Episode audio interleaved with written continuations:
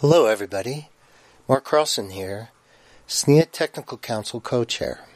Welcome to the SDC podcast. Every week, the SDC podcast presents important technical topics to the storage developer community. Each episode is hand selected by the SNIA Technical Council from the presentations at our annual Storage Developer Conference. The link to the slides is available in the show notes at snia.org slash podcasts. You are listening to SDC Podcast, episode 152. Okay, hello there and welcome. Uh, today I'm going to talk to you about Skyhook Data Management Project. This is storage and management of tabular data in Ceph. Uh, I'm Jeff Lefevre. This is work also with Professor Carlos Maltzahn at the Center for Research in Open Source Software at UC Santa Cruz. So the Skyhook Data Management Project, it's open source. Uh, it's LGPL 2.1 license. Um, and crucially, it's built on top of Ceph. Right? So uh, is computational storage for tabular data, effectively. And we like to say extensible, scalable, and generic. These are properties that we, we, we are desirable for us. It's extensible because we're going to build on top of Ceph using Ceph's built-in uh, extension mechanism. Uh, we'll talk a bit about that, about classes and methods that users can define. Um, and it's scalable because these methods and classes are defined on objects, right? And objects uh, are part of the core entity of Ceph, and Ceph is a very scalable system. So we provide this uh, classes and methods and objects, and as they scale out, so does our uh, functionality. Um, and lastly, we like to keep it generic, right? We like to not have a one-off sort of computational storage solution, but a more generic approach, right? Um, and in this case, we're going to consider formatting our data in Google Flat Buffers or Apache Arrow, and these are uh, efficient serialization libraries for memory access and allow some computation as well. And in this respect, they're generic in that we can utilize these third-party libraries that are also open source. So the design goals, as I mentioned, is store, process, and manage tabular data. Um, we'd like to dynamically offload computation to storage servers with our methodology. We also want to dynamically reorganize physical data configuration what we mean by this is on disk or on cross objects, how do we lay out the data? And with the overall goal, right, of reducing CPU resources of the client, right, so offload some work to the storage, and reduce network I/O back to the client. So reduce the amount of network that's ingest, injected into the system. We take a programmable storage approach. Uh, for more information on this, you can see a, a page from our lab, programmability.us. That's from our research lab. And essentially, this means Programmable storage means to combine, expose, or extend existing software services toward new functionality that's desired. So in our case, we're going to develop data management methods on objects, as I mentioned, and this will allow us to do in-storage execution of tasks.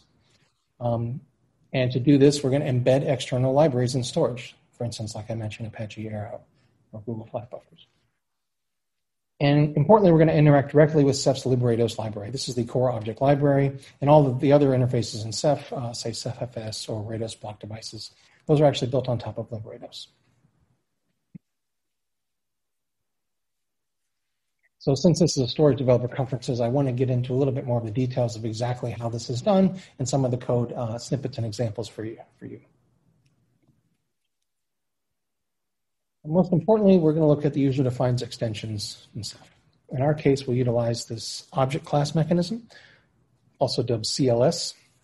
And this is an extensible framework for objects, right? So you can think of this as user-defined read-write methods that you can uh, inject into the system. Um, this is the source, source tree at source CLS. You can look at them there. Um, these classes are defined and the methods are executed directly on objects, uh, directly by objects. And these methods sit inside shared libraries that are distributed to all OSDs, so they're available to any OSD server to execute on an object that's stored locally. And again, the CLS classes, these, are, these are utilized by Ceph internals, right? This is an existing interface inside Ceph. For instance, CephFS and Rados Gateway and others actually use CLS quite a bit, so it's, it's a robust interface. For example, here's a quick picture of the tree. It's pretty active. This was just from a week or two ago. Um, and you can see, as I mentioned, there's CephFS, there's journaling, there's Lua, there's a Lua interface also. Um, there's RBD, and each of these represents a class, and inside that folder is the class and its associated methods. Uh, we'll get into this a little bit more. There's also an SDK for users to develop their own object classes.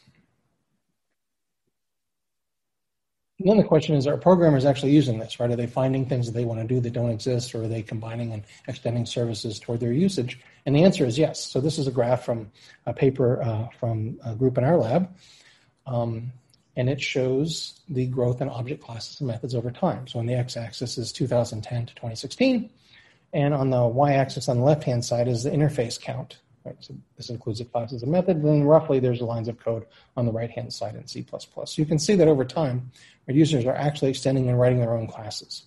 Uh, and for more information about this and more uh, examples of programmable storage, you can re- reference this Eurosys publication there from our research group.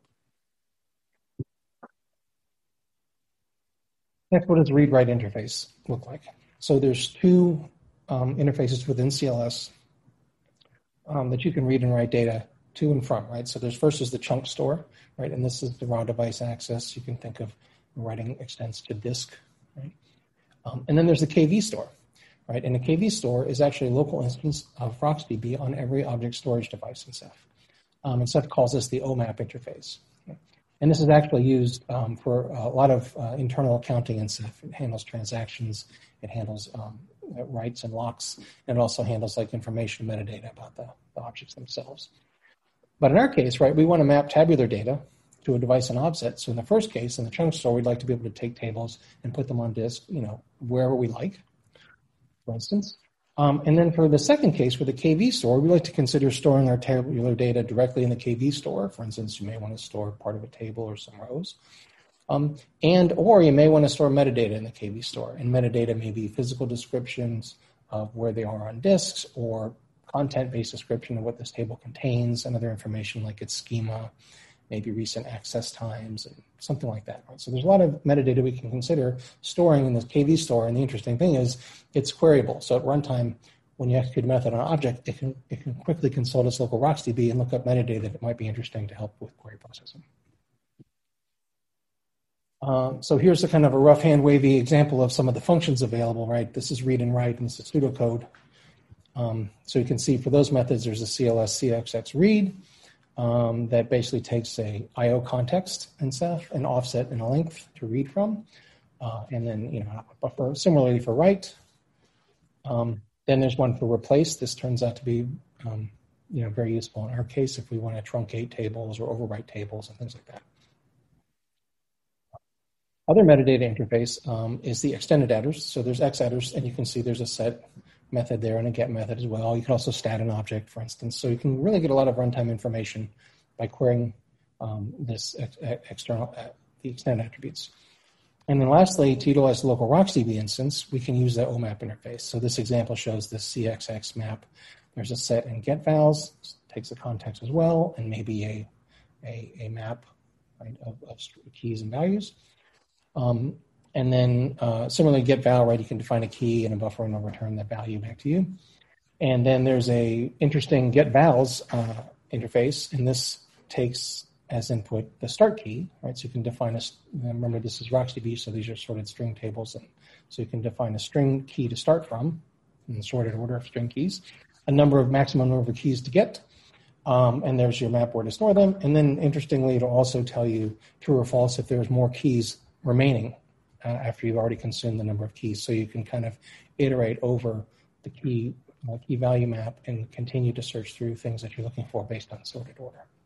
So all those things are actually going to be interesting and useful for us. So critically here, I want to mention the use of offset length. Right, this allows in Ceph, right, allows you to read and write partial objects. Right? So we can actually kind of like I mentioned, we can split tables and put them or move them around on, on objects where we like uh, for different reasons that will become clearer as we go along. And why would we want to do that? So here's an example. So assume we can we can have flexibility of the physical data, data layout within each object. So given this light blue object here, maybe we put a table inside. Maybe this is an entire table, for instance. We might want to do this. Right? We might want to split it into two subtables. Right? Um, we can consider these as different table subpartitions or maybe materialized views maybe the subset of the first half of rows and the second half of rows, or anything like that you might want to split. And the reason you might want to do this is control the amount of I/O rather than reading the entire object and all the table off disk. You might want to read parts of the table. Uh, how how might we define those parts at runtime and be able to look them up is that we might want to put them in RocksDB, right? So from this example, we could take the RocksDB. We can insert a key value pairs that define the physical location, the offsets of each of these subtables. And so this allows us to look up the local position and just read the minimum amount that we need to off disk in, in some cases. And another thing that we might want to do once we have this partial read write capability is we might want to index the content of these subtables. Right? For instance, we want, want to keep track of every row that contains the word hat, and we keep a pointer, uh, we, we keep a, uh, a, pointer of the row number, and also to which subtable, and then we know the physical offset length, so we can go look up that subtable one in this case, right, and go right to the row number that contains the word hat, right? We don't have to do a whole read of the entire table or scan every row looking for hat. We might have stored that in a RocksDB. So using these two things together gives us a great amount of flexibility for query processing at runtime. If this is at the object level as well. And uh, note that individual objects are all different, right? They can have different offsets and lengths, and you can lay out data however you like, which we'll talk about. So here's another example use case, right? More concretely, um, imagine you might want to create a custom write method in CLS to create thumbnails. Um, and this is a partial example taken from Noah Watkins' Lua talk. Um, here we take a thumbnail of a picture there. We write, I mean, a picture, we write it to disk in the object. And maybe when we write that, we also want to write these thumbnails. Right? So we write three thumbnails. Then we want to build an index on this information, right? So now we would use our RocksDB and develop a custom read-write method. So we would read each picture and maybe we apply a some kind of image filter software that tells us whether or not the image contains mountains, right? And we store the information in RocksDB. And later, right, we might want to query the data, so we have a custom CLS read method, and our read method is uh, like a query that would say return the thumbnail if it contains mountains. And so we can quickly look up the RocksDB and see if that's true or false, and go find the image that we're looking for, return that thumbnail. Otherwise, right, we would have had to read the entire object, the, the original image, full size, uh, apply the uh, object filtering and look for, say, mountains or whatever. And if it's true, then create a thumbnail on the fly, right? Also possible with the read write method, right? You could generate a thumbnail on the fly if you didn't want to store it. But given that we might have stored it, right, we can just go look it up, right? So we can save a lot of runtime uh, costs there to read by doing this uh, extra work ahead of time to match our workload. Here's another example. Um, so a little bit more details there. If we look at on the left-hand side, there's a C++ interface, and the right-hand side, there's a Lua interface. Um, and this is for computing an MD5, right? So this is digest. And the signature looks like I mentioned before. There's a there's a context handle. There's an input and output buffer list. And here you can think of the input buffer list as really the parameters to this MD5 function, for instance, if you wanted to pass parameters. Um, you can see there first, uh, this method uses the stat function. Um, it then creates a read. So it reads the entire uh, object in this case. Um, and then it applies this digest function. And then at the end of that, it appends it to the output. So that buffer list out is what's actually going to be stored uh, as output from the object and come back to the user. So that's kind of a quick uh, summary of a couple examples and some, some code examples as well. And on the right-hand side is similar as a Lua interface for that same uh, function.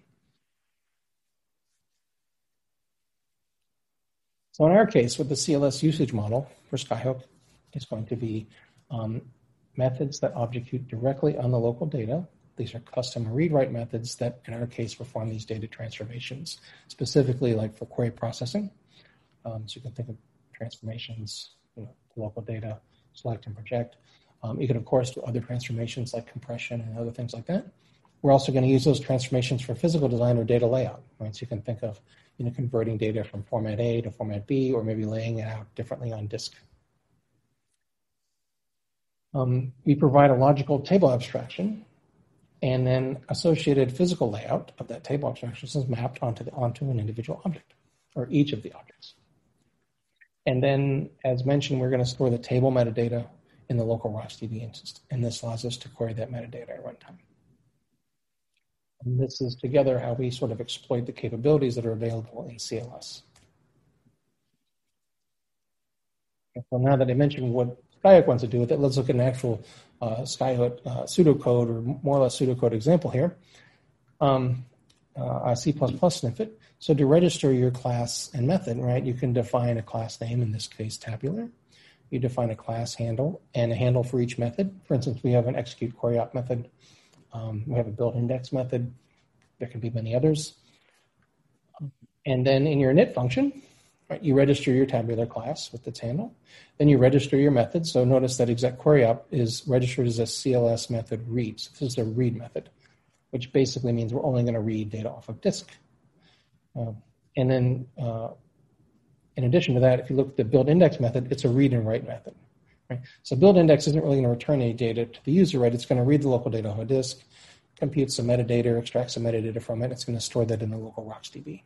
So that's why that one's registered as a read and write method. Um, and then on the right-hand side, example of the query op, for instance, again, there's the context, right? So there's a handle. There's an input, input and output buffer list. And again, the input contains the serialized query, uh, the serialized user request. So imagine we have to somehow express how will we tell the object function to execute a query op, say what columns you're interested in or what, what, what, what, what predicates could be applied, right? So what is the query schema? What is the data schema? What are the filters you'd like to apply? So uh, in some way, you have to encode that into the buffer list. So in our case, we have this query op struct, and there's many other possibilities. And our, this struct, you know, encodes those things that I said, the uh, query schema, the projections and the filters, other information like use an index or not, things like that. Um, and then we decode it basically. So now we have to deserialize it out of the input uh, buffer list, and that gives us our query op instructions. And then from there, we have this dot dot dot just to indicate we can make decisions what to do after we examine the instructions. Um, for instance, we may look up metadata, right? So use the OMAP interface to get keys or values. Um, then we may decide to read local data, right, at some offset or length. As we said, we might have looked that up and decided, oh, we know exactly where that row sits on disk, and we can look it up at that particular position. And then maybe we process data, apply those filters and such, and then we can append that output result to the output buffer list um, and given its size. So, and this is again how you uh, set up the data to be serialized and sent back to the user.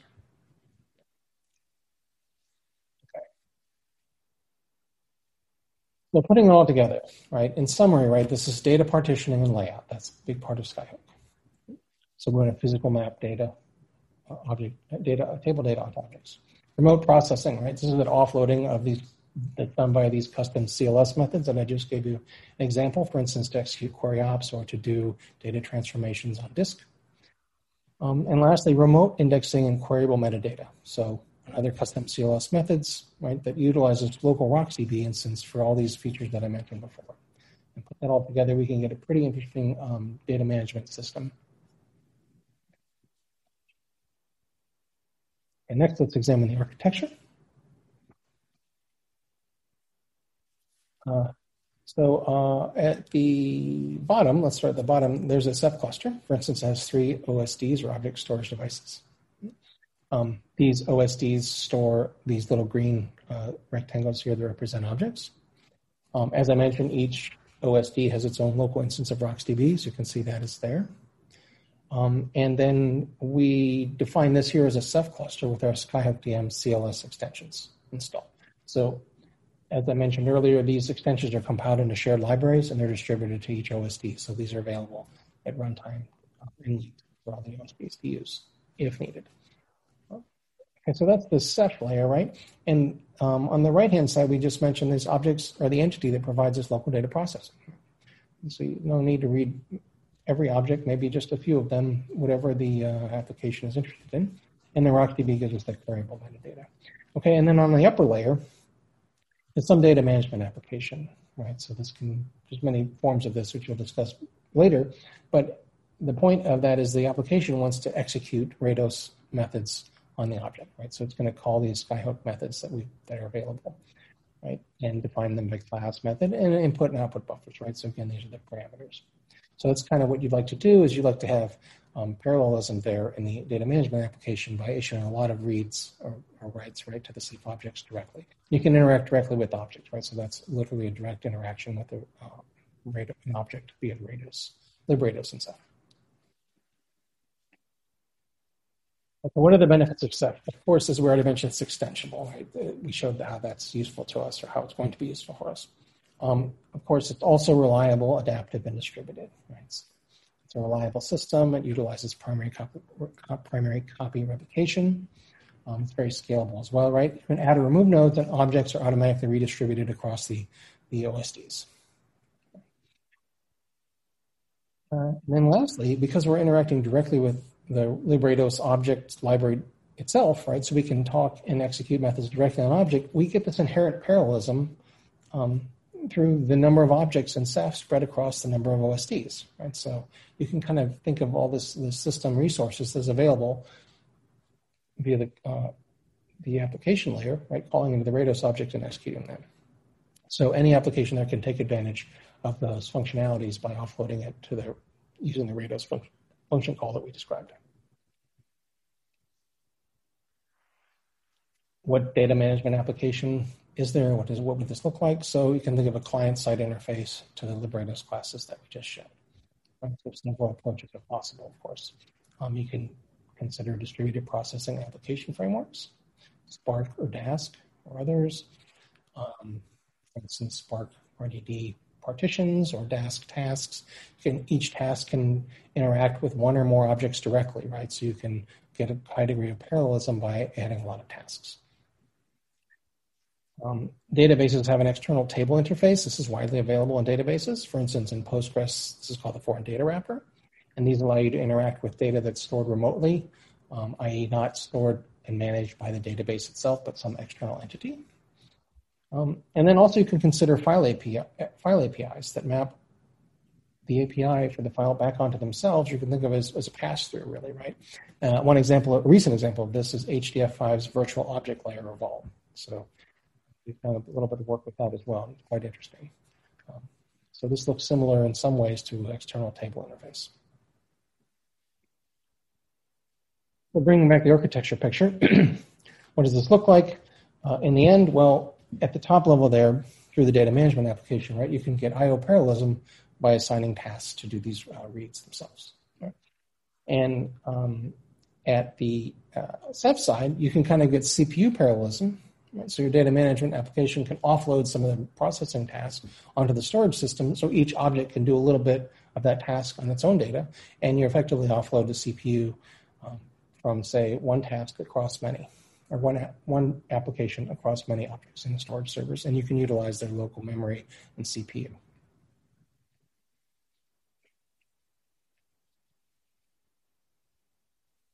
Okay, data format, partition, and access methods. This is crucial when I talk about the generic nature of how we want to uh, to evolve. Um, as I mentioned, we're going to use file, utilize fast in-memory serialization formats. Um, for instance, Google flat buffers or flex buffers. Um, we've gone through several iterations here and we're still moving forward. Um, but for instance, in Google flat buffers, right, fields can be accessed without parsing or copying or deserializing an object allocation. So that's kind of a benefit of flat buffers over, say, protocol buffers or other, things like that. And flex buffers is the same as flat buffers. It's, it's, it's the, it's the schema-free version of that. Right? So it allows you to be a little bit more dynamic if you don't know exactly the schema um, when you regionally store your data. Right. Um, another format that we've been converging to uh, is Apache Arrow. So we added this uh, also last year. Um, and effectively, this makes uh, Skyhook an example of an Arrow native storage and processing system. Right? And we're still evolving toward this to use more of the Arrow APIs. But right now, we can actually store Arrow data and process it um, natively right, inside Ceph objects. Right? Uh, Arrow, of course, is very popular for data exchange and in big data world. Um, very recently, it's been a stable release version, which is quite nice. It's the first version 1.0. Um, there's also now a compute API for Arrow tables. So the compute API will allow you to do things like select and project um, and other user-defined functions. Um, and more recently, there's a dataset API, or very recently, right? And this provides a table abstraction over a collection of remote files, or you can think of this as file fragments or fragments of tables that are stored uh, in different formats. Right? So um, this is something that we're working towards ourselves, and it gives you an abstraction of a table at a high level over many, many pieces, partitions of a table effectively. These are called fragments in this uh, terminology. That's a bit about format. Now we talk about partitioning briefly. So imagine that the input table on the left-hand side, right? Maybe we want to partition by column. So row, uh, vertical, horizontal partitioning is pretty common in database systems. So in this case, we have columns. The first column maybe blue, second light blue, and the third one gray. Right? And these become formatted partitions. So the blue column creates the blue object, middle uh, light blue, and similarly for the gray object. And in this case, for column-based partitioning, we usually use arrow, but you know that's certainly flexible. Uh.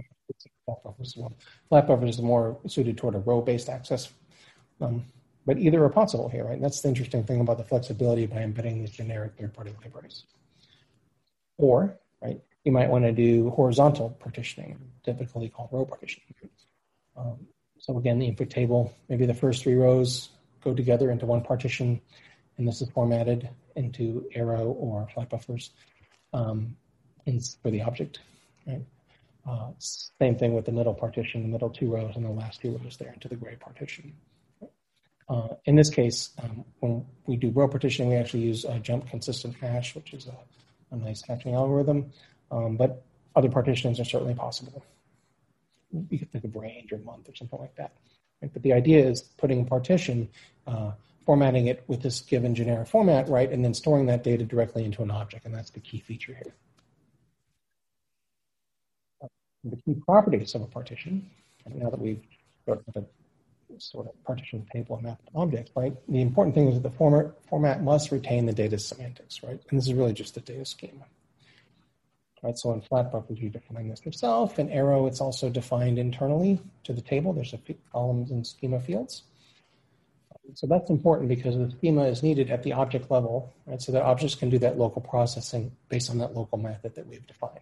We don't want them to have to look up schema somewhere else or, or ship the schema in all the time, right? These schemas sort of self-define and it's available locally, preferably. Um, importantly, um, object names are generated, right? So we don't want to deal with hundreds and thousands and millions of objects and store big lists of names, right? We'd like to be able to generate names in some regularized naming pattern. And this turns out to be important at scale. And of course, a simple naming pattern would be, you know, table T dot partition one, table T dot partition two, things like that, right? We can think of very simple um, naming patterns that allow objects to retain prefix of name and even subdivide further given a prefix. So that's pretty flexible with this name generation, uh, or the feature of name generation gives a lot of flexibility. Um, and then based on name, objects are distributed by Ceph based on the name, right? So Ceph placement algorithm will put that object um, onto a, a, server based on its name. And this means that the object location, right, is not needed to be maintained by Skyhook at all. In fact, and so we don't have to maintain a giant list of names. We can re- just return a, a, name generator, retain a name generator function. And so this constrains greatly the amount of metadata that is need to be stored in order to generate names and look up objects because they're just object based, uh, name based retrieval. So when you want to read it, you just give the name of the object and Ceph will route it directly to the right place. We don't need to know where it is physically. So what does this look like in our architecture? Just to briefly cover it, um, uh, placement is done using the Crush algorithm, uh, hashing algorithm. Objects are mapped to placement groups based on their object name, as I mentioned, right? And placement groups uh, are handled in um, primary copy replication. So um, the, primary replica, secondary, and third replica, and so forth.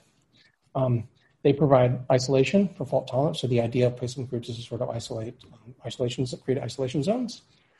And it's pseudo-random as well for load balancing, right? So this attempts to give a uniform distribution of objects across all OSDs, right? So this hopefully gives us a nice um, distribution of similar number of objects across servers. In this example, not a very good example of uh, uniform distribution, but you can see a couple objects on the first OSD, maybe one on the second, and maybe three on the third. So that's how they would be distributed and what would look like. Data processing, right? We consider methods and have implemented things like select, project, aggregate, group by, and sorting. Right? So select is row based, project is column based, aggregation is maybe uh, some computed value. There's grouping, and you can think of a sorting also could be very useful at the object level.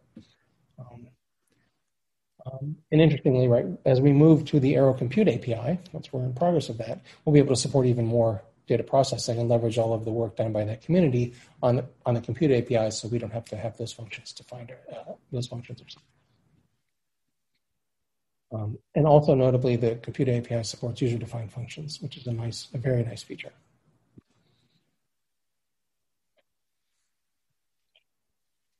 Uh, so given the processing methods, what, what metadata might we want to store in RocksDB, right? In addition to things we've already said, like physical offsets, logical content, um, think of it as create an index on various columns. You can also consider creating text indexing. That can be very useful in some cases for like log data storage.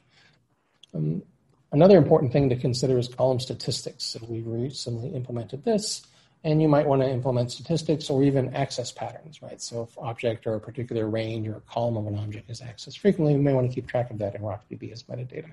And at some later time, query it and decide, uh, make decisions about what to do. If we want to lay out the data differently and so forth.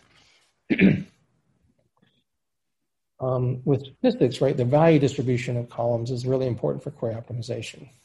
And so the idea would be typically you'd estimate the selectivity right? So if you're looking for rows with the word had, or for instance, right, there's there's only one or two of them, right? It makes sense maybe to look it up in an index. Um, otherwise, right, if there's going to be many of them, you might as well just scan all of the rows, right? So you might choose a, a scan plan over an index plan. And in our case, this means, you know, read from physical offset length on disk versus look up in the RocksDB and then just go get the particular row of interest. Um, and importantly, as we showed with the data semantics are embedded and such, um, and this object local metadata, this means that each object can sort of optimize itself. So dynamically at runtime, it can make decisions about where to read and write data from or what to do with looking up data and index and so forth. This becomes critical. And because this object is the entity, any functionality that, that is defined on the object, it moves with the object as well, right? So there's no problem when you scale up and down the number of nodes.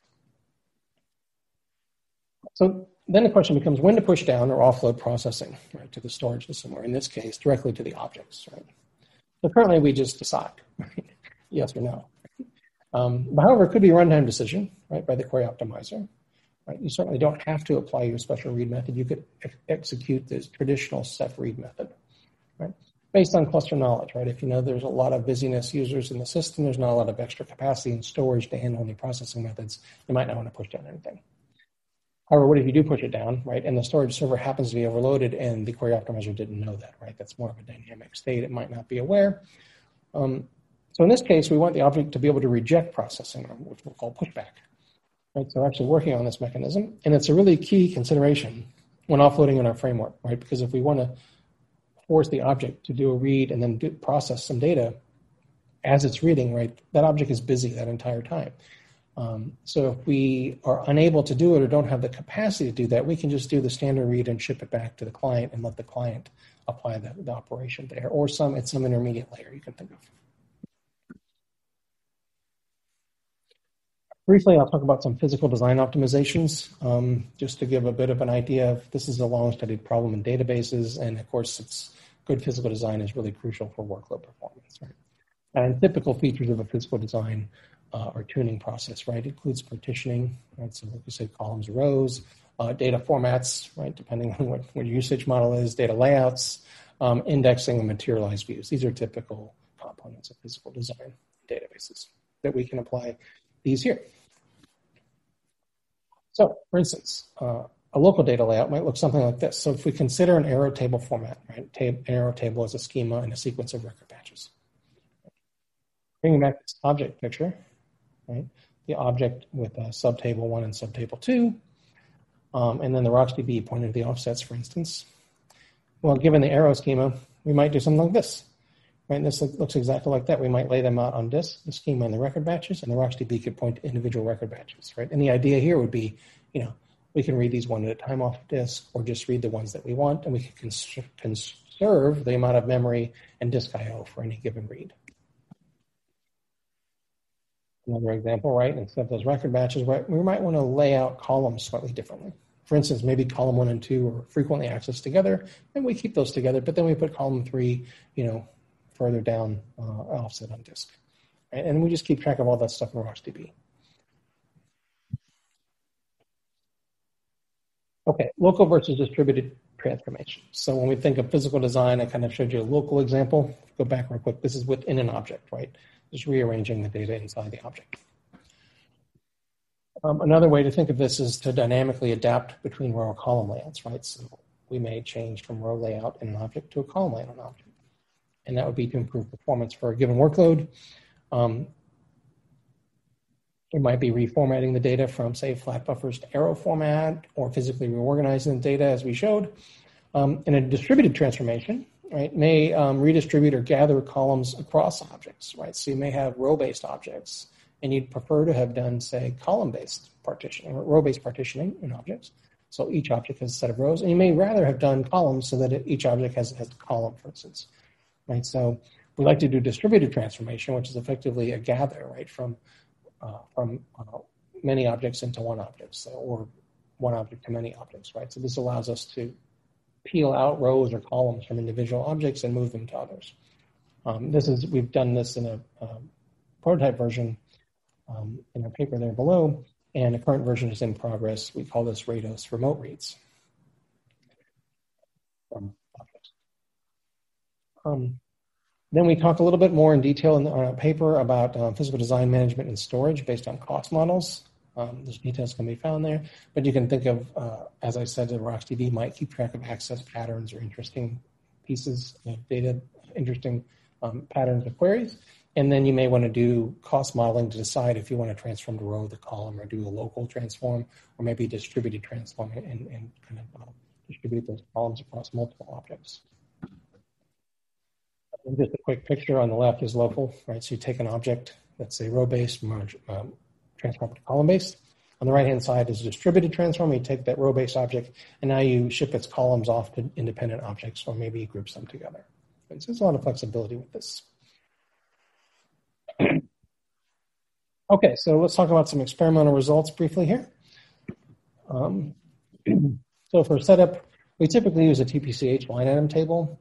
Um, we are looking at uh, 750 million rows. This is generated with their generator. We put those in 10,000 objects, so each object has an equivalent number of rows. Um, these objects are then spread across all the Ceph OSDs by Ceph, not by us. This is just stored in Ceph and distributed by the CRUSH algorithm, algorithm that we mentioned. Um, the data formats we consider currently are flat buffer and flex buffer for our row, row-based formats and arrow for our column-based formats.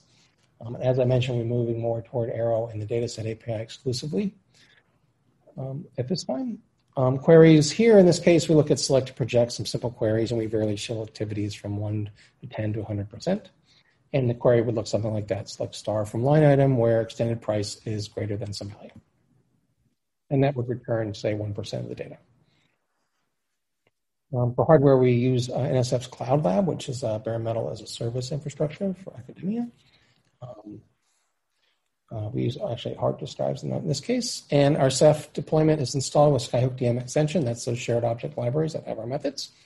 And then we can use a simple client side driver so that we can focus on the storage processing. And either we process it in the client um, or with the same code, or we push it down to the storage using our extensions, right? And we call that Rados uh, uh, execute on our capacity for each of the 10,000 objects. Scalability. Let's look at this briefly. Um, on the x-axis is the number of storage servers. So this is as we scale out the number of Ceph servers from 1 to 2 up to 16. Um, we can look at a select 1% from that table that we mentioned, a query, and the left-hand side there on the y-axis shows the execution time. Right? So we can see that, uh, you know, as it scales out, the execution goes, time goes down, and the black bar represents no processing, right? So this is if we didn't push down anything, right? And in the uh, gray bars, if we did the push down, calling our, our, our object storage methods. Let's focus in on this briefly here and, and see what's going on here. I think it's interesting. Um, so in this case, the query execution time, previous case, I'm sorry, is, is very similar, right? It's about the same, um, which means maybe there's some other bottleneck in the system. So, but let's look at, did we achieve any of our goals, which is offloading some CPU from the client side onto the server side. So we look at these graphs. Uh, on the left-hand side, this column is the client-side CPU usage over time, like the first 60 seconds of a query. And on the right-hand side is the server-side CPU usage for each of the eight servers, and it's stacked there. Okay, so at the first row, we call this a baseline. So on the top row, right, there's read cost only. There's no query. This is just the cost. If you didn't push down anything, you didn't run any query, you just did a regular read of those 10,000 objects. Right? And you can see the CPU percentage on the client is at about 5% there. And on the servers, it's similar, about 5% uh, stacked. Um, the next row down is selecting 1%, right? So this is no offload into storage, right? We're just going to use the regular read and then apply the, the, the, selection filters at the client side. And you can see that the client CPU actually goes up, right? So the storage side looks about the same or nearly identical because it's not doing any work. It's just delivering the regular bytes, doing a regular read and sending it back, and the client's actually applying the selection query. Um, and then on the bottom row, right, we can see what if we offload it to storage and use our methods. So in the first column, you can see the client machine now, the CPU usage has gone down very, very low, um, near zero, in fact. And on the right-hand side there, the storage machines, if we look at the stack bars, right, it went up a little bit, not a whole lot, but it did go up a little bit, right? And so this shows we have effectively offloaded work from the storage, uh, from the client to the storage servers. Um, but interestingly, what's going on with the client machine and why it goes down to zero, right? Consider that the top graph for the client is also not doing any query, but it's doing a lot of work because it has to receive all of those packets and data from the storage servers, the eight storage servers. Right? That's the top row. In the bottom row, the client isn't receiving many packets because on the right-hand side, the storage servers have already filtered the data out. So only 1% of the data is coming back, which means effectively 1% of the packets. So there's not much work for the client to do to just receive those few packets. Um, and you can see that it's not trivial, right? The, packet um, building and receiving is not trivial at all, right? So it's interesting to consider that if we're going to be building packets and wasting CPU cycles, perhaps we should use them to do some data processing and filter out um, data before we send it back because we might want to do useful work rather than just building packets that where half the data is going to be thrown away eventually anyways, or in that case, 99% of the data. So that's just one example of CPU offloading. So what about network offloading, right? Uh, so similarly here, the top row, right, we have um, column one is a client and column two is one server, not stacked in this case, is just one server to look at the data coming back. And you can see um, with no offload to storage across the top, the client is receiving a lot of data. Right? There's a high amount of data coming back and the client is receiving that. Um, and on the server side, on the right on the top, the server is sending back a bit of data, this particular server. Um, we just look at one here instead of stacking them, but you can see that one, one server is sending back you know, a bit of data. Now on the bottom row, we can see exactly what happens when we offload to storage, right? The client now is not receiving much at all, very, very little, right? And on the right-hand side, the uh, server is not sending much data. So that's back down to this 1% query, so only 1% of the data is coming back. So we've not only offloaded um, I.O. Uh, data processing to servers, um, reduced I/O, but we reduced the work to send and receive the I/O as well. So we've kind of achieved the goals of offloading to the storage system here in this example. You can see. Uh, next, let's go back to this um, eight servers again and examine this a little bit more. Something interesting going on here that I want to talk about for uh, selectivity. Uh, so if we consider on the left-hand side, we have storage side processing, right, on the x-axis, and on the right is the client-side processing. So even though these costs are similar, right, the execution time is on the y-axis. You can see the cost is about 100 seconds for all these cases, right, more or less. Um, but there's something interesting going on right there at that bar. Um, it's a little bit higher. So what's happening there is this is the extra work for 100% selectivity. So the storage has to read and scan and apply the filter to every row. Every row passes, and it has to basically do all that work and build all the data and send it all back again, right? So you're doing a lot more work by filtering all those rows that don't get filtered out. They all match. Um, so this argues for the need for statistics. So maybe we don't want to read them all. Maybe we want to do an index scan or something like this. Okay, next we'll look at briefly local versus distributed transform. So um, we call local, distributed, and client-side transform and this is the execution time to do that transform. We can see the local and distributed, these happen inside storage, right? The local doesn't use any network, distributed does use network because objects send data back and forth to each other. But it all stays within the storage layer, and on the client side transform, as if we would do this row to column by reading it into the client, transforming it, and writing back down. You can see the transform cost is reduced by keeping it within storage. What is the benefit of that, right? So assuming we wanted to transform for a good reason based on a cost model, right now let's look at a, query that does select extended price. So we're looking at one column from this table. Um, and then on the y-axis, we have execution time. So we start out with row format. That's the black bar. This is before the transform. That's the cost of the query. And then after the transform, the middle gray bar, this is reading that column. Right? And on the, the right-hand side, you can see the picture. We have these rows organized back into columns. Right? And then what if we did something different, which, which we mentioned earlier, if we took those rows and organized them into, say, one column or independent columns on disk, right? So now the execution time, if we just store the extended price column by itself, we can peel that column right off of disk, put it in memory, and return it. Right? So this gives quite a bit of, shows quite a bit of benefit with transformations. Okay, for ongoing work, we have a lot of a lot of uh, things happening right now with Skyhook. Um, we're adapting to the Apache Arrow dataset API, which I mentioned. Right, this will bring us even more toward end-to-end Arrow native processing. Um, we interacting with the Arrow community for feedback, and we're trying to create a librados fragment. Right, right, so a librados fragment class, and eventually we'd like to maybe push this in upstream into the dataset API. Um, so that's our goal for that. It's a big community, and um, this is exciting work for Skyhook. Um, we're also working on Rados reads from remote objects. So this is this collect or distributed sort of transform that we mentioned. Uh, we now have deployment via Kubernetes and Rook um, on Cloud Lab as well as other systems.